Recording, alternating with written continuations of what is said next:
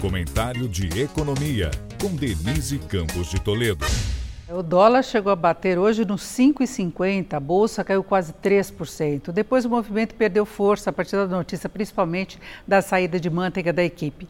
Mas essa movimentação do mercado motivou novas declarações de Lula e não dá para entender o porquê dessa queda de braço dele com o mercado, provocando reações ainda mais exageradas que podem atrapalhar a gestão da economia. Não se trata apenas de reações especulativas. O mercado lida com os recursos de toda a sociedade, de várias áreas, e as reações que vem tendo refletem as preocupações concretas com os impactos que a falta de um compromisso fiscal pode ter para o país. Rombo nas contas, aumento da dívida pública geram perda de credibilidade, provocam fuga de investidores, piora na avaliação do risco país, que afeta a atração de recursos não só para o mercado, a PEC da transição causou essa preocupação ao propor gastos fora do teto bem acima do que se previa, podendo chegar a 197 bilhões de reais. Isso sem qualquer proposta, por enquanto, de compensação, através de corte de outras despesas, reformas e sem a definição ainda dos nomes da futura equipe econômica, principalmente dos ministros.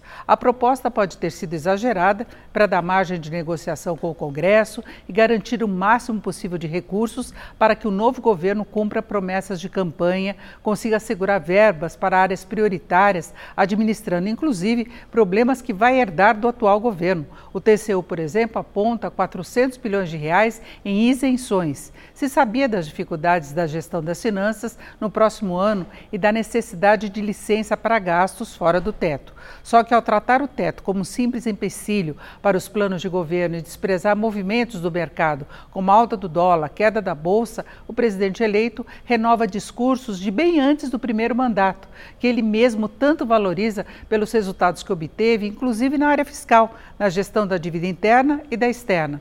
E é um governo preocupado com o social, mas também com o fiscal, que poderia traçar um caminho de pacificação com os vários setores da economia, da sociedade, não só com o mercado financeiro. Denise Campos de Toledo para o podcast do Jornal da Gazeta.